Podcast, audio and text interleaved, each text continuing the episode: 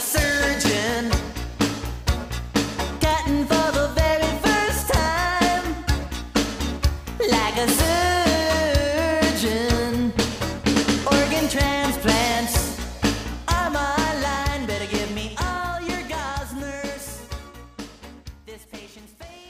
Πάμε λοιπόν, εμπρός λοιπόν, καλά μου πόδια, φύγαμε. Πω, πω, λέω κάτι πράγματα παλαιολιθικά. Στην Όμο Σαΐνης. Έχεις ακούσει Χριστολόλο, είχες προλάβει στην Όμο Σαΐνη, έβλεπες; Εμπρός λοιπόν, καλά μου χέρια. Φοβερή, φοβερή τύποι αυτοί που κάναν τις φωνές αυτές, ε. Και μετά βλέπαμε, λέγαμε, αυτός έκανε ο ηθοποιός στον αστυνόμος Σαΐνη. Πω, φοβερό. Γεια σας λοιπόν και πάλι στο χειρουργείο, το οποίο αναπολύει αυτά των... ε, στιγμές ε, και εικόνες από τη ζωή των boomers και Gen ε, X και τα λοιπά και τα λοιπά. Εδώ μαζί παραίτσα με τον Χρήστο Λόλο πάμε και στη σημερινή διαδρομή.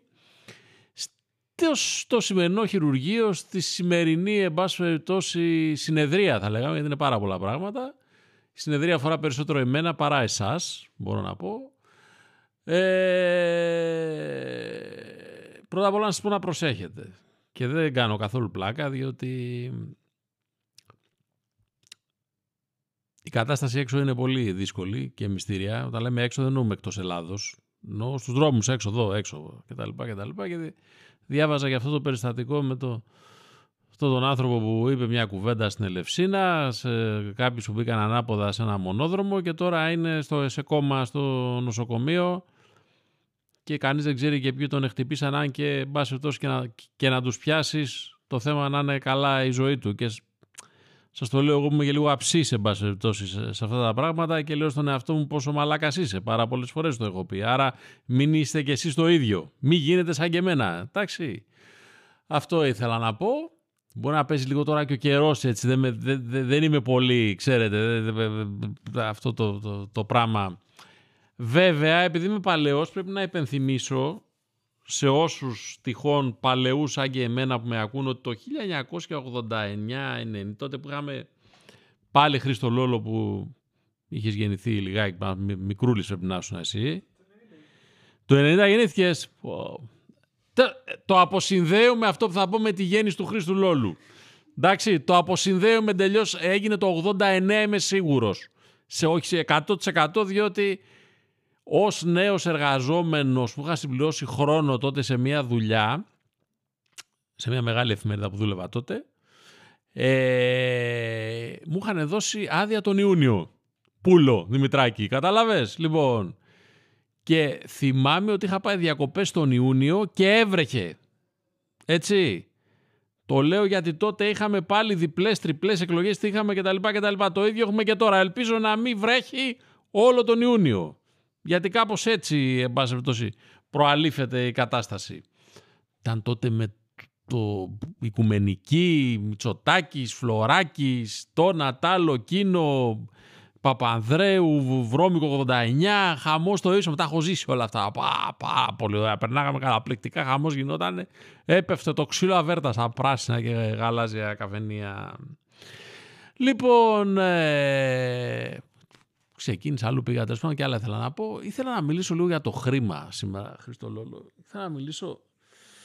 Πιστεύεις, Χρήστο, που παρακολουθείς λίγο τα αθλητικά, δεν τα παρακολουθείς πολύ, που πέρασες υπέροχα πέρυσι, που πήγες πρώτη φορά στο ΣΕΦ σε τελικούς, νομίζω, πρωταθλήματος, πήγες πρώτη φορά ή σε, ή σε παιχνίδι EuroLeague, τι ήταν, νομίζω τελικούς πρωταθλήματος, ε, την πρώτη σου εμπειρία έξω, τέτοια, που βγήκες έξω από το σώμα σου και πέταξες πάνω από το σώμα σου κτλ. κτλ.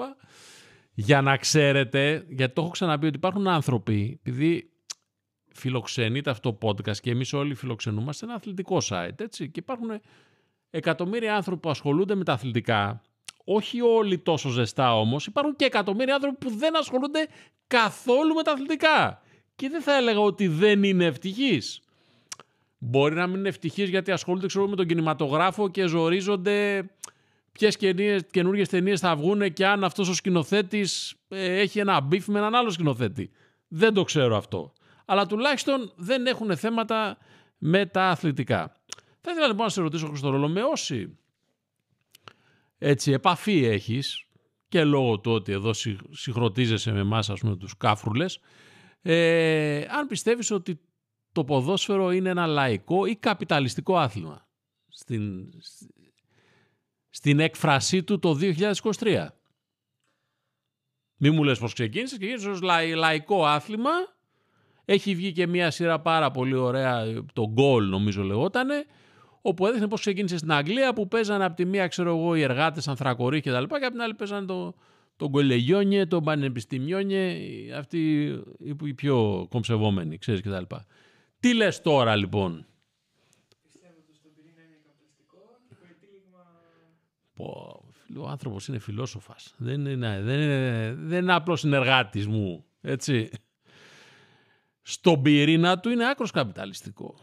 Και μάλιστα σκεφτόμουν πριν κατέβω να πω τι σοφό θα πω εν πάση το οποίο δεν καθόλου σοφό ότι είναι έχει πραγματικά ταξικές διαφορές να ξέρεις το ποδόσφαιρο. Πραγματικά ταξικές. Όχι επειδή έχει διαφορετικές κατηγορίες μέσα από δηλαδή η Δέλτα Εθνική, η Γάμα Εθνική, ξέρω εγώ, σε κάθε χώρα λέω τώρα εδώ, ε, ασφαλώς είναι πιο φτωχή και ο εργαζόμενος εκεί ο ποδοσφαιριστής αμείβεται λιγότερο από αυτόν που αμείβεται από τα λεφτά τον αντίστοιχο στην Super League ή τέλος πάντων αντίστοιχα στην Premier League, στην Αγγλία, στην Championship κτλ.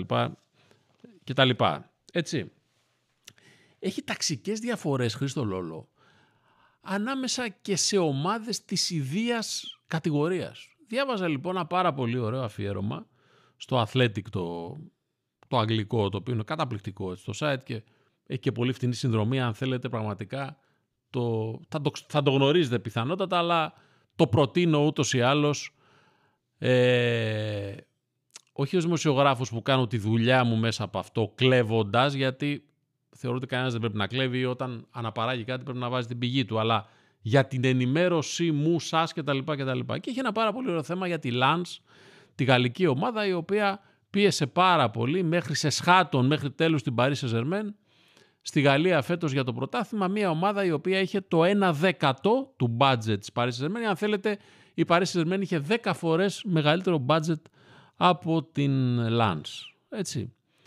Και είναι πάντα αυτές οι πολύ ωραίες ιστορίες των ταξικών διαφορών που εν τέλει έρχονται παρά την, το χάσμα που υπάρχει να διεκδικήσουν τα ίδια πράγματα που μας κάνει και εμάς που περάσαμε κάποτε εν πάση στα νιάτα μας όλο αυτό το κλίμα το αριστερό να αναβαπτιστούμε μέσα σε μια αριστερή κολυμπήθρα έστω και μέσα από το ποδόσφαιρο Χριστολόλο. Καταλαβες. Λοιπόν, ε, διότι όπως και να το κάνεις, πώς να το πούμε δηλαδή, Βλέπεις τώρα την Παρίσι Ζερμπέρ, Χριστόλου. Έχει μέσα τον Μέση, τον Νέιμα. Δεν, δεν ξέρω ποιοι, ποιοι, είναι, ποιοι δεν είναι, ποιοι παίζουν, δεν παίζουν το Εμπαπέ, ξέρω εγώ. Διάφοροι μυστήριοι τύποι Άραβες ε, έχουν αγοράσει την ομάδα και άλλες ομάδες γενικώς και στην Premier League και τα λοιπά και τα λοιπά. Και αυτό το πράγμα πραγματικά κάνει πολύ χαρούμενους τους οπαδούς των ομάδων οι οποίοι έχουν πουλήσει κάθε είδος συνείδησή τους στη σακούλα με το χρήμα και αυτό δεν το λέω εγώ τώρα ως κουμούνι, δεν μιλάω ως κουμούνι Χριστολόλο. Μιλάω ένας άνθρωπος ο οποίος του αρέσει και λίγο ο ρομαντισμός. Κατάλαβες. Δηλαδή να έρθει η επιτυχία, να μας πιάσει λίγο το χεράκι, να, να θέλει, να, να μας το πεύσει όμορφα όμως η επιτυχία, κατάλαβες. Να μην, να μην είναι δηλαδή, να μην είμαστε τόσο κάγκουρες, να βγαίνουμε να φλερτάρουμε με την επιτυχία, να κάνουμε παιχνίδι με την επιτυχία, να χτίζουμε το φλερτ όμως, κατάλαβες. Αυτά κάναμε παλιά Χριστολόλο. Όχι τώρα που είναι όλοι στο κινητό τους και στο Instagram και στις εφαρμογές ποιος είναι δίπλα και παραπέρα κτλ. κτλ οι κάγκουρες. Αυτό, κατάλαβες. Θέλει και, και η σχέση με την επιτυχία θέλει μια ρέγουλα. Κατάλαβες. Πώς θα ρίξεις την άλλη, πώς θα... Να μην το πάω μόνο σεξιστικά αντρικά. Πώς θα, πώς θα, πώς θα τα αποκριθεί και, και η γυναίκα, η σχέση σου, ρε παιδί μου, άντρας σου με άντρα, γυναίκα με γυναίκα. Δεν με, δεν με, δεν με απασχολεί. Το φλερτε με να με ενδιαφέρει πώς θα δουλέψει, κατάλαβες. Η επιτυχία στο ποδόσφαιρο, η επιβεβλημένη, διότι ο Καταριανός, ο οποίος θα ρίξει ένα δισεκατομμύριο αδερφέ σε ένα χρόνο, δύο χρόνια και πρέπει να το σηκώσει το γαμμένο το πρωτάθλημα. Αυτό είναι βιασμός. Έτσι το βλέπω εγώ. Καταλάβες. Το βλέπω έτσι γιατί έχω γεννηθεί το 1966. Δηλαδή μπορεί κάποιος άλλος, ο οποίος έχει γεννηθεί μετά το 90, γιατί έχει μεγαλώσει Χριστολόλο, λέμε γεννημένοι το 90 και στο μυαλό μας τους έχουμε ακόμα 20 αλλά δεν είναι 20 είναι 30 φεύγα. Εντάξει, 30 βάλε, θα πω 30 φεύγα. Έτσι. Και έχω κάτι τέτοιες σκέψεις στο μυαλό μου, οι οποίες βέβαια δεν πάνε πουθενά τελικά, διότι τα πράγματα έτσι είναι. Δηλαδή, σκεφτείτε ότι ένα από τα πιο ωραία πράγματα που έγιναν αυτό το Σαββατοκύριακο, γιατί έγιναν αρκετά ωραία πράγματα στην Ευρώπη, το ένα από αυτά ήταν ο τελικός των 200 εκατομμυρίων λιρών ή 170 εκατομμυρίων λιρών και 200 εκατομμυρίων ευρώ, δεν ξέρω πόσο είναι. Το παιχνίδι ανάμεσα στην Coventry και τη Luton για την άνοδο στην Premier League. Και ήταν πάρα πολύ ωραίο, γιατί κάθισα και το είδα, διότι στο Webley και όχι στο, στη Ριζούπολη, ξέρω εγώ, ή στο δεν ξέρω πού, μαζεύτηκαν 80 βάλε χιλιάδες κόσμος, 35.000 από κάθε μία από τις δύο ομάδες, 35 Κοβεντριανοί και 35 Λουτιανοί. Και τα υπόλοιπα ήταν εν πάση περιπτώσει ουδέτεροι για να δουν την ομάδα τους να ανεβαίνει στην Premier League, να τον παράζ το οποίο όποιος κέρδιζε και κέρδισε η Λούτον τελικά στα πέναλτι σε οδηγούσε στην Premier League και σου έδινε το μπόνους των 200 εκατομμυρίων ευρώ. Είναι το παιχνίδι, συζητούσα με τα παιδιά πάνω στα διεθνή στον Καζέτα, με το πιο ακριβό έπαθλο που υπάρχει αυτή τη στιγμή στο ποδόσφαιρο. Προσέξτε, όχι το, πιο, όχι, όχι το παιχνίδι με το μεγαλύτερο έσοδο, για το Super Bowl στην Αμερική, αν το πάρεις σε όλο του το περιβάλλον, δηλαδή εισιτήρια, διαφημιστικά κτλ. Και ασφαλώς είναι πιο... Αλλά μιλάω για το έπαθλο στην νικήτρια ομάδα. Δεν υπάρχει αλλού αυτό. Και αυτό δείχνει βεβαίως τη γιγάντωση των εσόδων, κυρίως από τα τηλεοπτικά δικαιώματα, της, της Premier League. Έτσι. Και πώς αλλάζεις τη μοίρα σου και την τύχη σου όταν μπορείς να την αλλάξεις όταν ανεβαίνεις στην Premier League και πώς επίσης δείχνει αυτό το κυνήγι της επιτυχίας πώς μπορείς να καταστραφείς αν δεν τα καταφέρεις διότι το μεγάλο πρόβλημα που υπάρχει στην Αγγλία υπάρχει στη Championship, δηλαδή τη δεύτερη κατηγορία τη δικιά μας, εκεί από που ανεβαίνει στην Premier League, όπου οι ομάδες που έχουν διεκδικήσει την άνοδο έχουν ξοδέψει αρκετά γι' αυτό, έχουν ξεφύγει πολλές φορές από τους κανόνες της Αγγλικής Ομοσπονδίας με αποτέλεσμα να υπερχρεωθούν και στη συνέχεια να κατρακυλήσουν σε πιο χαμηλές κατηγορίες. Αυτό είναι καπιταλισμός και καταναλωτισμός, Χρήστο Λόλο. Κατάλαβες; Τα είχε πει ο Μάρξ, αλλά δεν τα είχε πει για το ποδόσφαιρο. Να διαβάσετε κανένα κεφάλαιο, να μορφωθείτε. Όχι μόνο η εκείνη η κοπέλα τη της Νέας Δημοκρατίας που έλεγε, πώς τη λέγανε, ρε, που, που έλεγε ότι είχε διαβάσει Μάρξ μικρή όταν ήταν και δεν της άρεσε. Την ξέχασα, δεν θυμάμαι. Η Παπαγγελή. Παπαγγελή αυτή. Πού τα θυμάμαι όλα αυτά. Έτσι. Λοιπόν. Αυτό λοιπόν ήταν πάρα πολύ ωραίο όσον αφορά το ρομαντικό του κομμάτι, επίσης, αν διαβάσετε ένα πολύ ωραίο θέμα που έκανε ο Κωνσταντίνος Οκολαΐτης ε, για το γήπεδο της Λούτων, θα πάθετε πλάκα πραγματικά, γιατί ένα γήπεδο 10.000 θέσεων που έρχεται από άλλη εποχή. Αυτή η ομάδα θα κληθεί να παίξει στην Premier League. Βεβαίως θα δώσει 10 εκατομμύρια λίρες από τα 200 που θα πάρει, θα τις περσέψει και αρκετά για να κάνει διάφορα έργα στο γήπεδο, αλλά είναι ένα γήπεδο όπου, για να καταλάβετε, η κεντρική του είσοδος έχει, ξέρω εγώ, ένα μήκος, ξέρω εγώ, 10 μέτρα και δεξιά και αριστερά έχει σπίτια αγγλικά. Δηλαδή, είναι το γήπεδο ενσωματωμένο μέσα σε οικοδομικά τετράγωνα.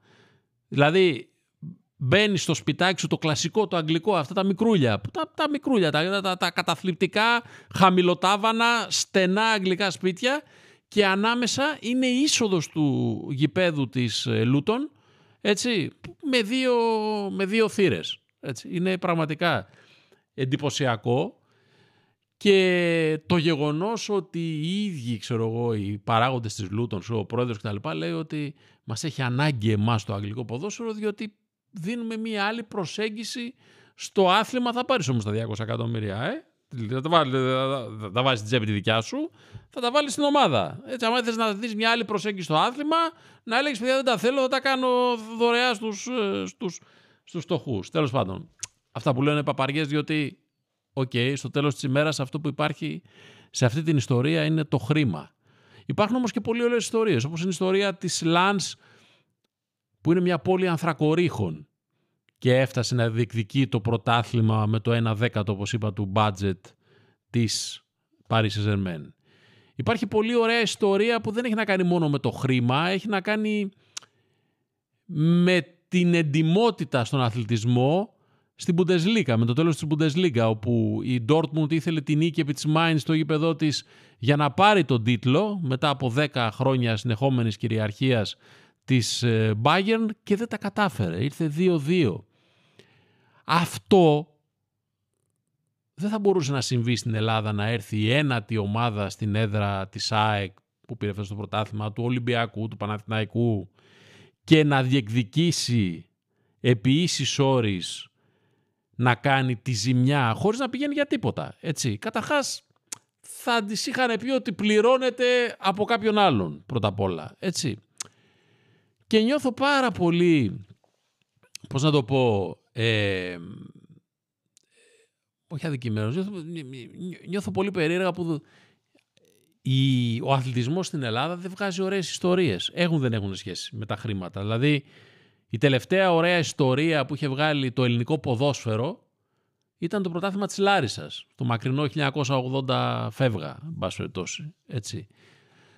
Και τίποτα άλλο το οποίο μπορεί να μας δείξει ότι μπορεί να φυτρώσει κάτι άλλο ανάμεσα στα πλατάνια, εν πάση του ελληνικού αθλητισμού. Και αυτό συμβαίνει και στο μπάσκετ, και αυτό συμβαίνει και στο πόλο, και αυτό συμβαίνει και σε ένα σωρό άλλα αθλήματα.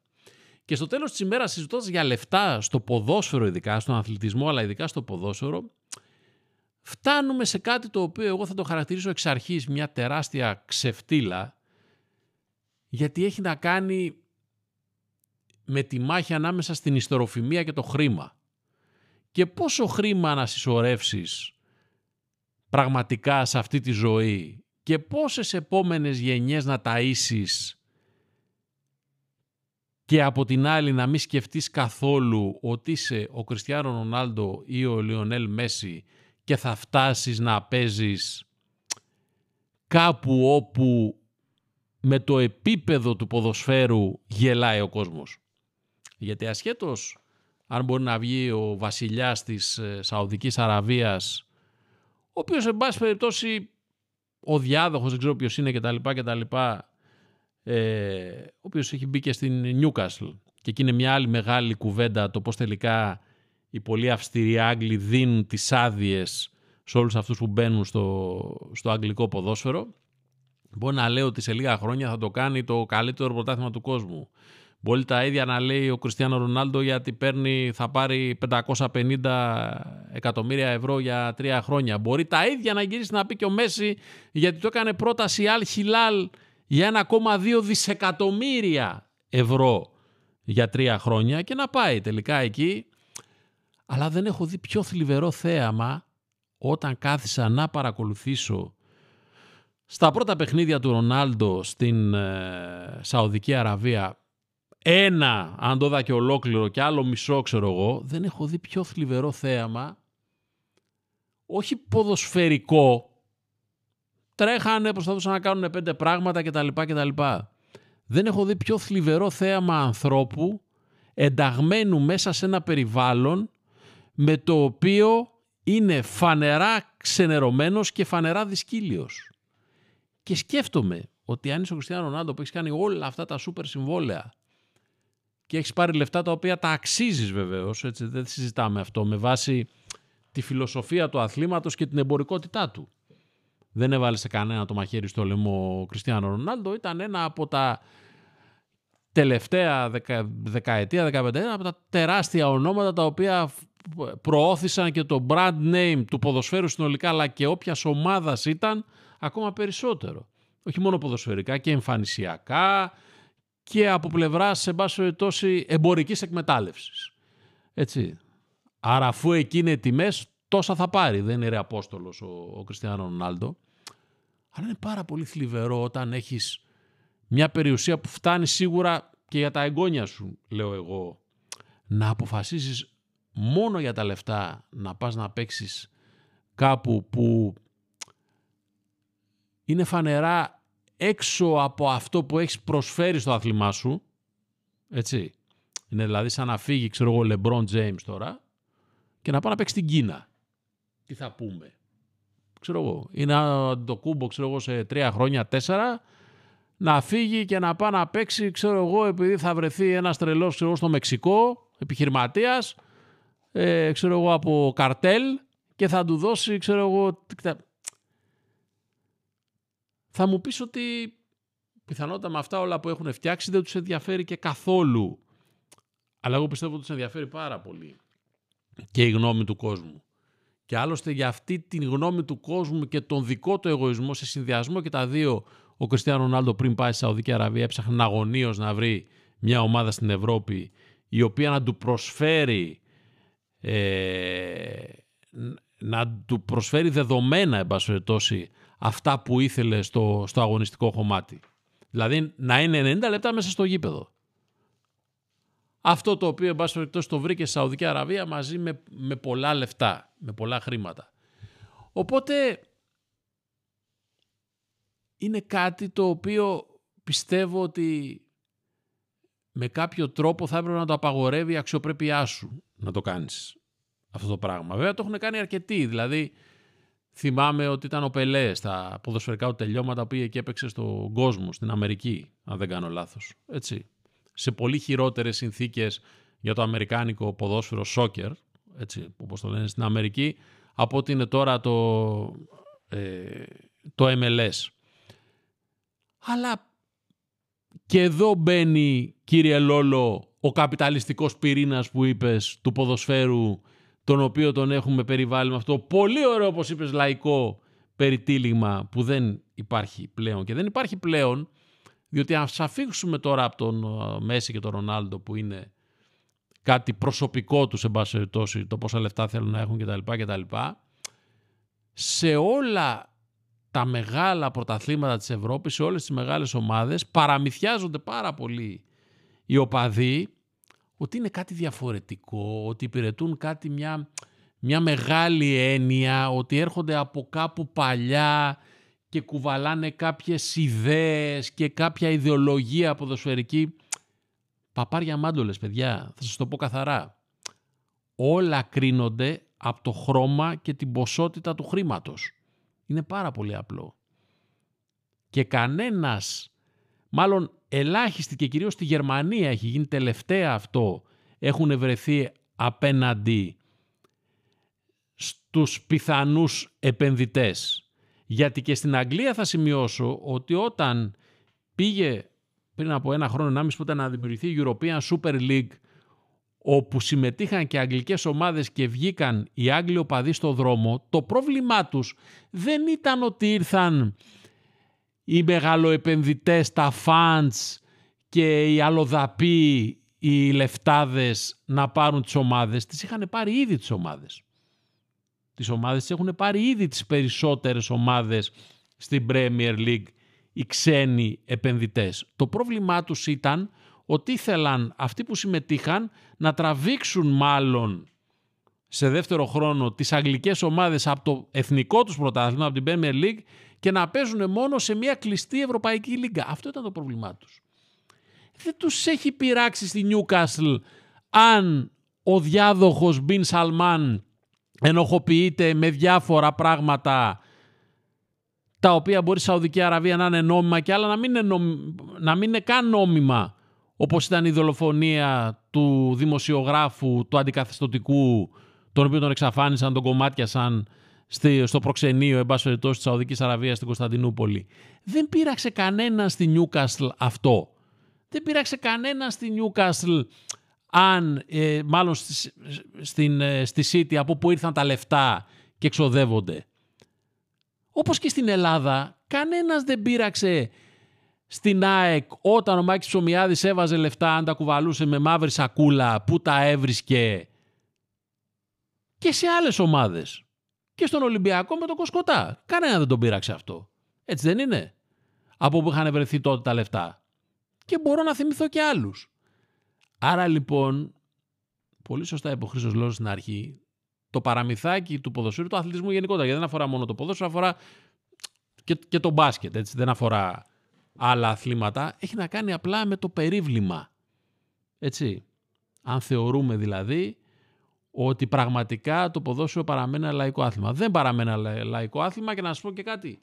Εμένα δεν με απασχολεί και καθόλου αυτό. Στην τελική θα με ενδιέφερε πάρα πολύ στην Ελλάδα να είναι μια πάρα πολύ ωραία μπίζνα και πραγματικά να φέρνει λεφτά πίσω σε αυτούς οι οποίοι επενδύουν σε αυτό. Το μεγάλο μου πρόβλημα πάντα ήταν όταν άκουγα κάποιον πρόεδρο να λέει θα ανοίξω την τσέπη, είμαι ο λεφτάς, ο μαμάω και θα τα χώνω και δεν με ενδιαφέρει αν θα έρχονται και πίσω. Εκεί ανησυχώ πάρα πολύ για να ξέρετε. Όταν κάποιος είναι κανονικός επενδυτής και μπορεί να φέρει από αυτά που επενδύει στην ομάδα, επενδύει 10, να φέρει 15, τα δύο να πάνε στην τσέπη του όπως σε κάθε σωστό επενδυτή και τα τρία να επενδυθούν στην ομάδα, να γίνουν 13 δηλαδή, αυτόν θα αποθεώσω. Και τελικά είμαι ένας κανονικός καπιταλιστής, όπως καταλαβαίνεις Χριστολόλο, γιατί εκεί καταλήγω, έχω ξεφύγει από την αριστερή μου φύση και έχω γίνει ένας επενδυτής. Έκανα μια χειρουργική επέμβαση στον εαυτό μου σήμερα, όπως καταλαβαίνεις. Και μου έβγαλα από μέσα μου το καπιταλιστή. Πιθανότητα επειδή είχα διαβάσει Μάρξ μικρός. Καταλάβες; Τότε μπορείς να κατανοήσεις το core, το, το core, το core, το core του καπιταλισμού. Λοιπόν, αυτά τα απλά μαθήματα πολιτικής οικονομίας, καπιταλισμού, εν και ποδοσφαίρου, σας έκανε σήμερα ο χειρούργος σας. Εντάξει ξεκινώντας από κάπου και φτάνοντας κάπου αλλού όπως πάντα συμβαίνει εν πάση σε αυτό το podcast. Εσείς όμως παρόλα αυτά να δείτε κανονικά τους τελικούς που έρχονται Τετάρτη αύριο έχουμε τον τελικό του Europa League με το Μέγα Μουρίνιο που παρότι κάποτε με ζωχάδιαζε τώρα τον αποθεώνω και χαίρομαι πάρα πολύ που είναι σε επάλξεις σε Βίλε αντίον Ρώμα και βεβαίως μετά Conference League που έχουμε, ποιοι παίζουν εκεί, κάτσε να δω ρε Χρήστο, του έχω σημειώσει, Φιωρεντίνα με West Ham, πω, φοβερό, έρχεται από, από άλλες εποχές και βέβαια στις 10 του μηνού Ιουνίου, μέχρι τότε θα τα ξαναπούμε, το Manchester City εναντίον Inter. Λοιπόν, να είστε καλά, να προσέχετε όπως σας είπα στην αρχή, πάρα πολύ να προσέχετε, να κάνετε δεύτερες σκέψεις πάντα όταν έχετε νεύρα και τρίτες και τέταρτες και ε, όλα καλά να σας πάνε γενικά. Ευχαριστώ τον Χριστολόλο και εσάς. Τσάου.